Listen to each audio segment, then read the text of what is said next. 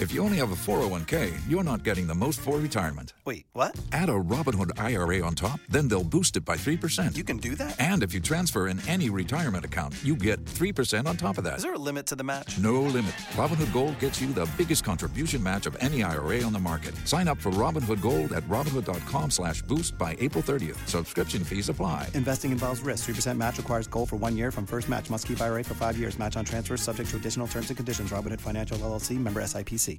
Hey Rob, what do you think of our funky new Football in Berkshire branding? They're great, Tom. Who's made them? They've been created by friend of FIB, Ellis Woods, who runs his own creative agency, Flair Media. He's heavily involved in grassroots football and kindly sponsors this very podcast. That's great. What else do they do? Well, it's funny you should say that, Rob. Ellis offers affordable digital marketing, digital and print branding like logos, banners, flyers, and business cards, as well as website content creation and management. Go and have a look at flairmedia.online and tell Ellis we sent you.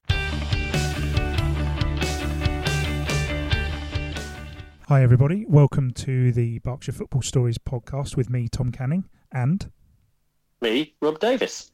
uh, we are running our pub, but not in a pub chats. And this week we have our first football manager, and it's, uh, it's none other than Vanarama National League South Hungerford Town manager Ian Herring. Hello, Ian.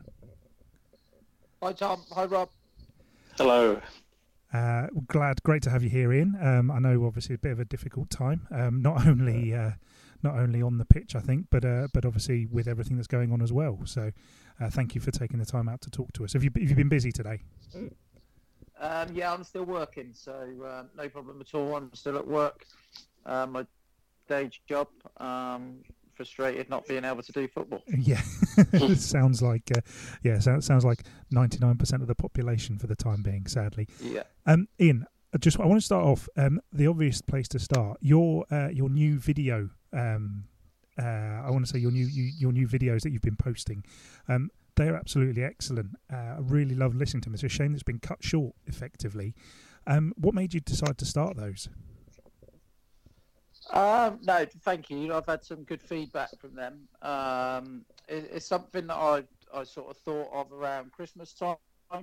Um, partly because um, we we sort of lack volunteers at Hungerford, etc., and and there's not a great deal of content on the website and on our social media page.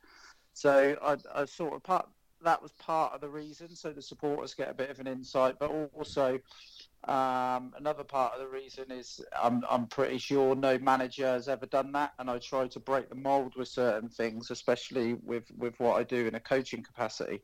Um, so, with that, people can have a little insight of what it's like at non-league level, and and I hope to develop it in future and have some chats with with other players, um, supporters, but also opposition players as well, and sort of fi- kind of get other people's stories and insights into into into what they do as well. So um, so yeah, that's kind of the the idea behind it, and and to offer essentially our supporters, but other non-league supporters as well, so a little bit of insight. You uh, you picked a great great game to start it, a great day to start it. The, one on, the one on your doorstep, uh, and then obviously off you go to Slough. And uh, I have to say, when I was watching your video, the way I'd seen the tweets come through was that it had been a two 0 defeat, and I thought, oh, it's, you know, that I'll tell you what, that's great that he's he's still out there. He started it, he's out there, he's still on the he's on the pitch talking to carrying it through, uh, even after a two 0 defeat. And then I'm listening to it, and obviously the boys come over and. Uh, and, and kind of bundle you a little bit, and I'm thinking, oh, have I got this right? But what a what a day to start it. That, Um, that game must have been something special. Yeah, it was. Um, obviously, the, the sort of the build up to the day was extremely difficult. Um, it's no secret that we've got the we've got the sort of financial problems again before the, the situation, the global situation. So, so in the run up to it, with the players being told they're not going to be paid and stuff stuff like that, it was kind of sprung upon us. So I don't. We had a we had a chat with the chairman in the week, but then on Thursday the lads sort of come together. Me and my wife cooked for them, and um, and there was a real positive atmosphere, and it was it was very similar to, to sort of the position we were in last season. Um, so I just I'm very. You, you, touched on there what you thought we'd lost, and I continued with the videos. Um, that's why I've done it at Bath as well because I'm I'm a person win or lose. I think I try and remain on an even keel, and you meet a lot of managers and people before the game. It's oh yeah, I'll see you in the bar afterwards for a drink. Yeah. And you don't see him if you win, but if you if we get beat, then then they best friends type thing. So um, so but I try and remain on an even keel um, whether we win or lose. But fortunately, the the morning I've started it, we've gone to we've gone to Slough and thoroughly deserved thoroughly deserved the win. And, and it was good to it was good that the lads coming together um, because I believe in my ability. I believe in those players, and I think people underestimate how hard it is to put a team together from scratch, which is what we've pretty much done again. And those players, are, uh, not just with the Slough game in the in the run up to that, the games before, they were proving how good they are. And, and yeah, fortunately, the day we started the videos, it all went well. this break seems to have come at a, a bad time for you. You were uh, gathering a, a, nice bit of form um, uh, going into the end of the season there. You, I think you're right, right in saying you've won three and drawn one of your last seven. Is that correct? Yeah, yeah. We we uh, we had a little. We lost to Bath in the last game, but um, we've been on a good run before that. We drew away from home at Tonbridge and beat Braintree. Then then had the away win at Slough. So it's kind of it, it was funny really. I thought the lads were doing really well. Then we got got pumped seven one at Hampton away, and I think since then, since then, it's it's the lads have sort of had utmost belief in their in their own ability and and their set and each other as well. Um, and like I said, it, it, it takes time, and we've got the likes of George Smith, who, was playing for Kintbury last year, five levels below, and now he's he's a regular regular player. We've got other players that haven't played at this level as well, and and it takes time. It takes time for them to sort of have the belief in them in themselves. I'll always believe in them, but it takes time for them to, to trust that belief, if that makes sense. So yeah, the, the, the sort of the breaks come at a bit of a bad time, but but there is more to life than football, isn't there? There certainly oh, is. Very much so, yeah. Um, Ian, you, you obviously have to go kind of looking looking around the lower leagues for for players. How, how, is it is it you that's doing that? Do you have a do you have a couple of guys around you, a couple of guys or girls around you going and looking, or is it is it something that you do yourself? I try to get out and look where I can, but I've I've got I'll be honest in the sense of I take a I've, I've built a lot of relationships and and make a lot of phone calls, and essentially I'm in a position where where I take a lot of chances on people, and I'm a firm believer in in people. People deserve opportunities in life, and I'll give I'll give anyone and everyone an opportunity if they, if I, if I feel they deserve it, and it's up to them whether they take that. If that makes sense it's the the break has come at, a, at, at, sort of a bit of a disappointing time because I was in the process of sort of bringing two scouts in to help with that, with a view to next year the budget get, getting cut even yeah. further. I'm really, really going to have to look for some rough diamonds, um, which we've done previously, and I know I can do again. Um, but yeah, so I'm looking to looking to increase the, the team, but unfortunately, that that's something that that is we can't pay at Hungerford, so it's going to be people that, that want that experience. And, and at step two, it, it'd be good for them. And, and if we can get a few players out of it that, that we can develop and progress and do well for us essentially, but then progress higher up the pyramid as well, then brilliant. Um, Ian, I forgot to say just before, just uh, this little bit of admin. I forgot to say uh, as we're on the video call, the idea the, the idea behind doing a video call was that Rob and I will just pop our fingers up at, at each time, so that between us we know who's going to ask a question. Uh, we're, yeah, still we're still we're still trialing this as a thing. So Rob had his Rob had his finger up there. Yeah, it was a signal to Tom there. So uh, yeah. Nothing directed at you at all, but uh, yeah, there was a couple of things there that you said that were really interesting. First, well, how many um, how big is the team you've got around you at the moment? Uh, and then also, you're talking about the ambition of uh, playing uh, step two and or step two and beyond. Um, is that the ambition of the club? And how do you see um, Hungerford going about achieving that in the next few seasons? Um, so the team around me, obviously with Hungerford, our finances are limited. So I've got a very small team around me, and it's just myself, um, Ian Hobbs, assistant manager, doubles up as a goalie coach as well. Um, and then we've got Jan Klakowski, player coach, and then Robin, who's um, our physio, and the two our two kit men, Sid and Budgie, are volunteers. Um, so that's that's all that's all of my team, um, essentially. And it's quite funny when you come up against against other teams in this level, and they've sort of got 9, 10, 11 members of staff. I think Weymouth Weymouth are the ones, and, and they've got about thirteen members of staff, analysts, and everything. So Wow. which is something that, that that we sort of aspire to do. But when it comes to GPS vests and the data and clipping all that up, that's something that I take I do in my own personal time as well. So there's there's a lot of time that I put in, but also with the help of with Hobbo and um, Jan as well. But but yeah, step two. Um, difficult question. How do we how do we sort of can we progress higher? Not at this moment in time, I don't think. Have I got a long term plan, which I believe that that that I can possibly get get Hungerford up towards the top half and and and beyond? Yes. Um, but with with the budget cuts, that's going to make it even more difficult. But I think I think if you can if you can treat people right, essentially, um, I think everyone that knows me knows I'm an open and honest person. And if you can treat people right and and and get them playing for you, if that makes sense, and you can't fake that, I don't think. If you can get a group that wants to play for you, and you can keep a group season on season and slowly add to it, which is what I was wanting to do. We had seven stay last year, and I wanted to sort of hope to keep 10 to 12 and gradually build. Because fortunately, I'm at a club where I, I sort of got that time, if that makes sense. Mm. Um, that that's how I planned on going about it, sort of gradually. But um, but sometimes things come along and, and your plans get scuppered. So which which which looks like that might be the case. There's obviously um, uh, with Hungerford, and, and I know you you you've been you've been you were a player at Hungerford for a couple of years. So I haven't got the I haven't got the dates in front of me, but you were you're a player there for a couple of years, and obviously Hungerford rose pretty rapidly. Um, there's obviously a point where the club needs to stabilise somehow because it, because at certain points you're pushing you're, you're punching above your weight. I don't think that's unfair unfair to say. Um, certainly with No. you know the size of the size of Hungerford as a town itself, as a as a place where people live.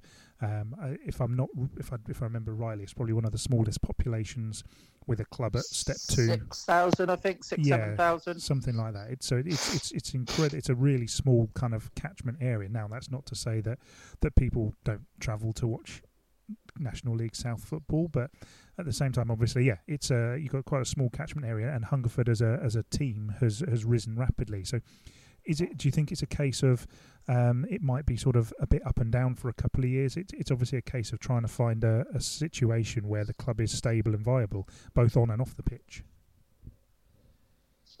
It's a difficult question, and I could I could sort of spend hours talking about it.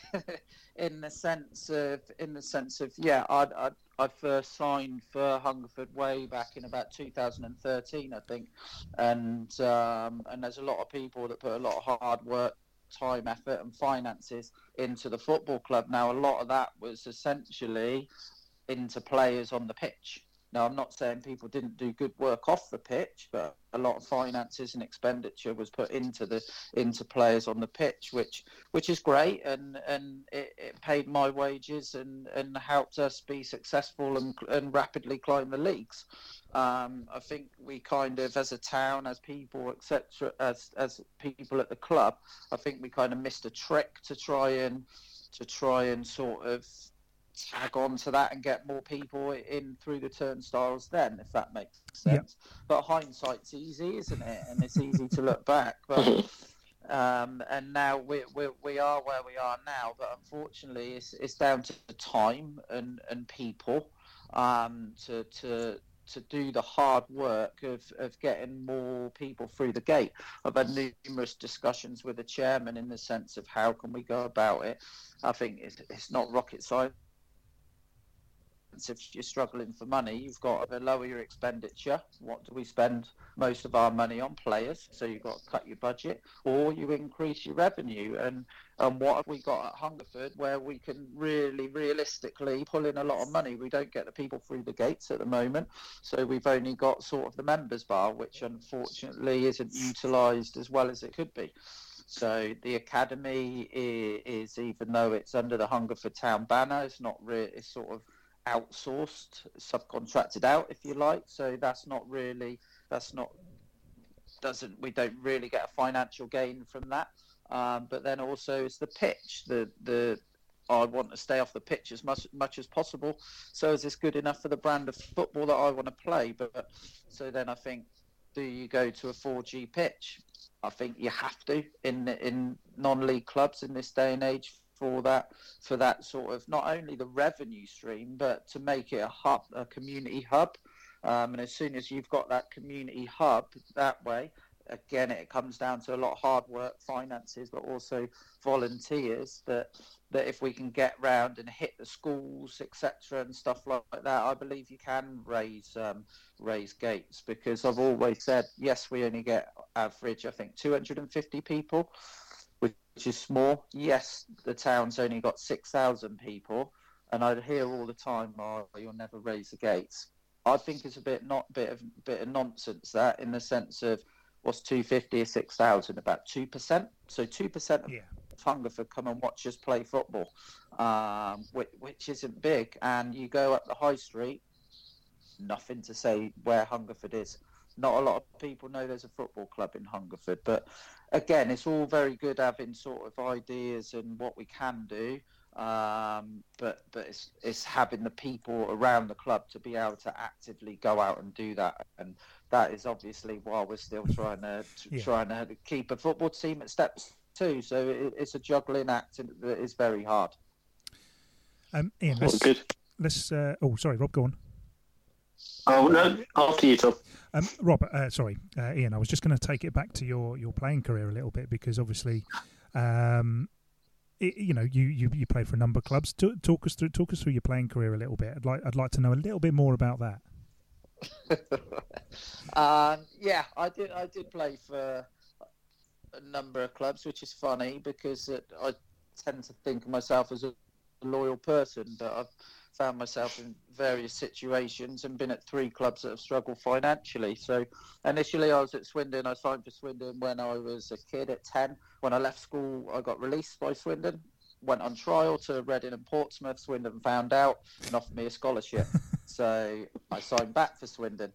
Then 18, I got released again. Went on loan to um, Salisbury for a month, then Chippenham.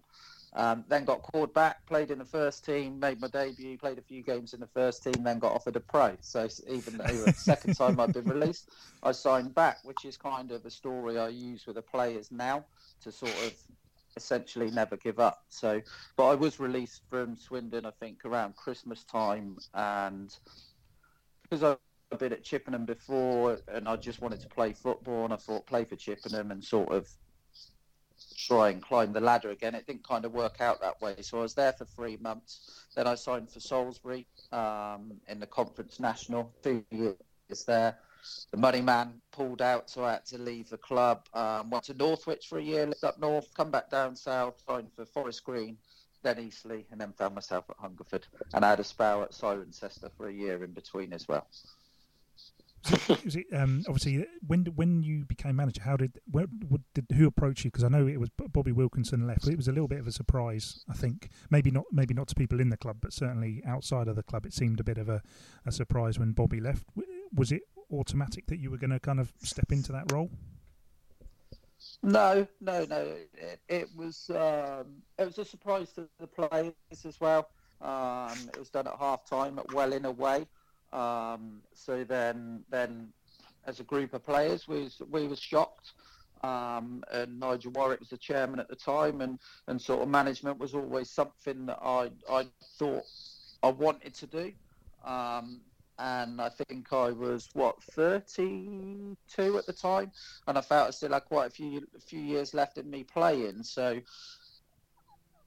and I anticipated a new manager coming in, but I, I sort of spoke to Nigel Warwick and messaged him and said, if you need anyone to steady the ship for a couple of weeks, well, until you find the right person, then I'll I'll happily do do anything I can to help you.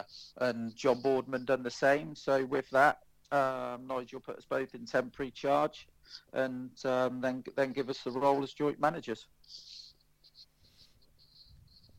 Yep. Um, sort of uh, to go away from that a little bit uh, for a moment. You've we mentioned a few times about the break now that's happening and uh, how uh, the whole routine is uh, sort of changed for uh, people like you and everyone else at the uh, connected to the club.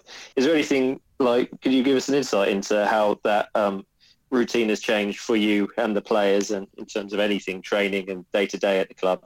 And also, have you had any conversations with uh, the National League as in terms of where you go from here uh, uh, that you can actually share with the with us on the pod today? conversations with the National League? No, I've had none. um, whether the club have, I don't. I don't think so. Um, not that I'm aware of, even though I've seen something today where the National League has spoken to all the clubs. Um, little old Hungerford don't tend to get involved in those uh, right. conversations, which is very frustrating. Um, so no, that's a, that's a short answer to that. But but no, it was a it was a funny situation in the sense of all, all football was sort of cancelled except um, except the National League, which the National League got a lot of flack got a lot of flack for, and um, I think unfairly so, considering they were trying to they were just following the government guidelines. So so essentially there's a lot of people that sort of say player player people's health and welfare is first and foremost. Anyone that knows me that's how i am um, and that's how i manage. But but that was sort of thrown about a lot when the national league continued on that saturday. So to go back to your question the sort of the sort of then routine changing. From then, it was kind of very surreal on it we got the feeling that that was going to be the last game. So the players were happy to play. So we just, I said to the players, you got to play like it's play like it's your last game, which you should do anyway. But also, we're going to have to live day by day um, which they were doing anyway. Um, the players hadn't been paid, so we, we were living day by day, and we didn't know what may be happening with the football club and, and with with their sales, for instance. So um, then then we fast forward and, and the league did get cancelled and, and it was difficult. I'm, I'm sure every manager has been on the phone to all their contacts, sort of, well, what are you doing with the players? What what are you doing? Type thing. And I'm denied. Should I get them in training still and keep them far, a few meters apart? But you can't. You've you've got to listen to the advice.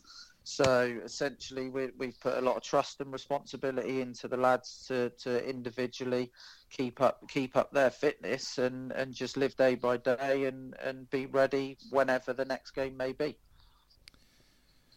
Cheers, Ian. Um, I, I just wanted to uh, just uh, on your on your managerial career, just to just to sort of wrap things off. Um, sorry to round things up. Um, kind of a couple of quick questions. Uh, managerial wise, best moment so far in the dugout.